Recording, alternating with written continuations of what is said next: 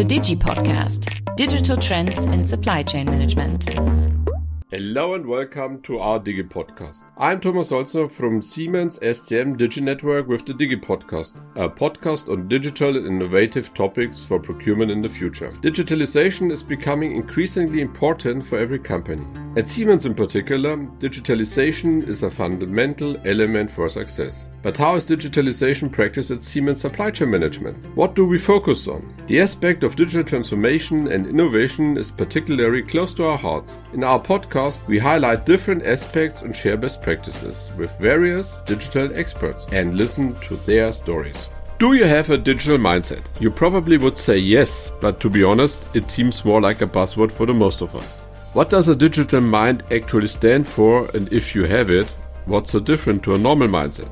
That's exactly what I would like to discuss today in our Digi podcast with my guest, Lien Kemper.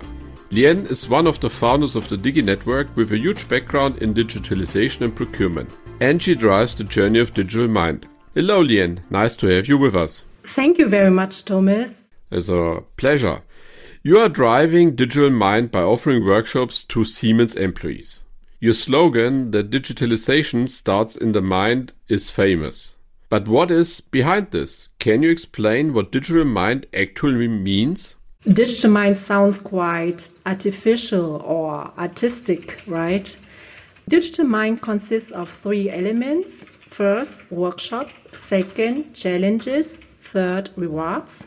So first, the workshop is really starts with an interactive and mind stimulating workshop with 12 to 14 participants. The second part is challenges.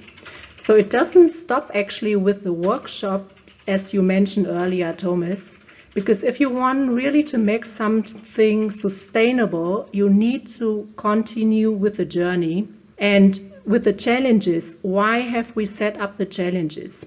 Everyone, every participant after the workshop can choose from a wide range of business relevant challenges his or her own challenge to be accomplished. Can you give some examples of the challenges?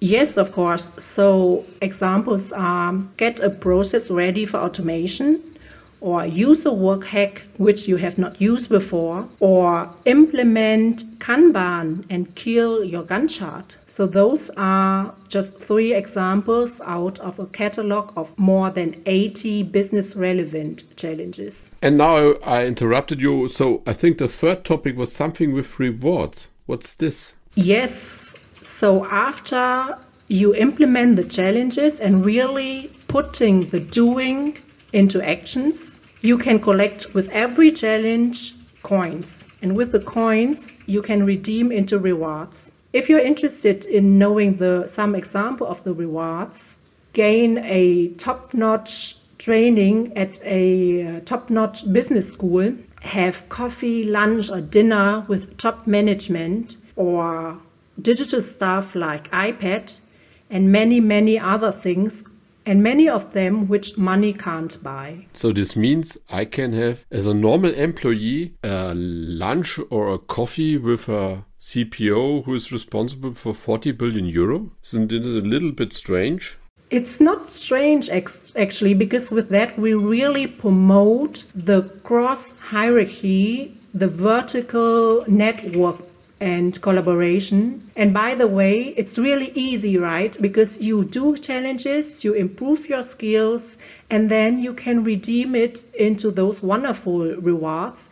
And by the way, we already have two participants redeeming those rewards to have a coffee with Klaus Staubitzer, our CPO, and also another participant redeem his reward to get a support joker from Klaus Staubitzer because he was stuck the this participant was stuck in a certain political situation and he would like to need some help, support, coaching from Klaus Staubitzer and it's easy as it is just redeem your coins into re- this reward and then set up a meeting. That's really cool. And I think also a cool boss who is going this extra mile. So this seems like it's working. You have workshops, challenges, rewards, and you only can collect rewards when you do challenges. So what was the motivation behind doing something like this? So maybe let's go one step back. So Digital Mind was not something set up by HR. It is actually set up by a group of eight. So eight very passionate people from different areas within Siemens.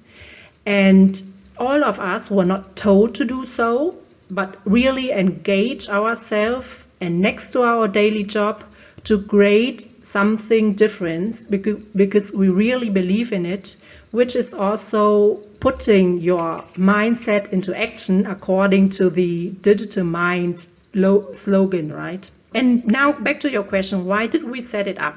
You know, in today's VUCA world, things change so fast and you always keep have to keep on learning keep on developing.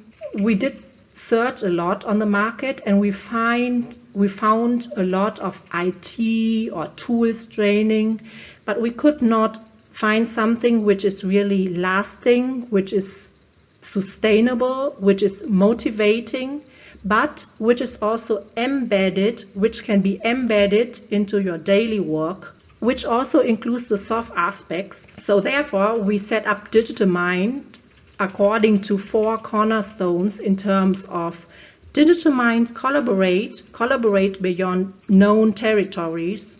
Digital Minds use technology. Digital Minds share knowledge. Digital Minds boost skills. So those are the motivation why we set up Digital Mind.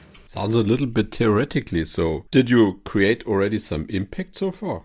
Just to throw out some numbers in here, um, maybe an anecdote. When we set it up, one of the members said, Hey, target is go for 1,000. And what he meant by that is that we should have at least 1,000 people on it.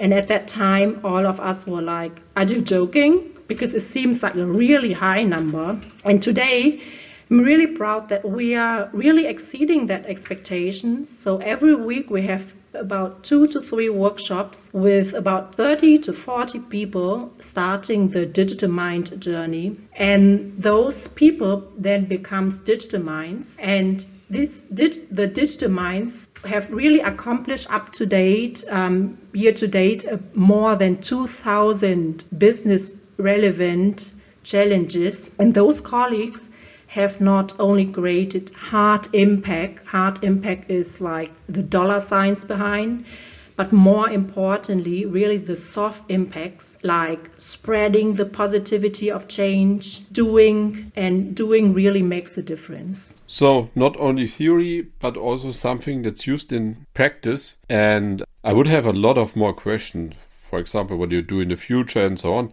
But we are running out of time because there's the last but not least question Who is Lien? I am Vietnamese looking with a German accent when speaking English. Maybe now about my plan for the next six months. I will be on sabbatical with my kids and my family and initially, we really planned to travel the world, to fly around the world. With now the pandemic still ongoing, um, we will probably go with the flow and see where life will take us. Thanks for the insight, Lien. And it's a good signal that somebody structured like you will go with the flow. So have a good time. It seems that having and being a digital mind is much more than only a buzzword. And to everyone of the external world, if you want to talk with us or you're interested in, go to our internet page siemens.com slash diginetwork. There you find all the information you need. Yours, Thomas Holzner from the Siemens Supply Chain Management Digi Network. The Digi Podcast Digital Trends in Supply Chain Management.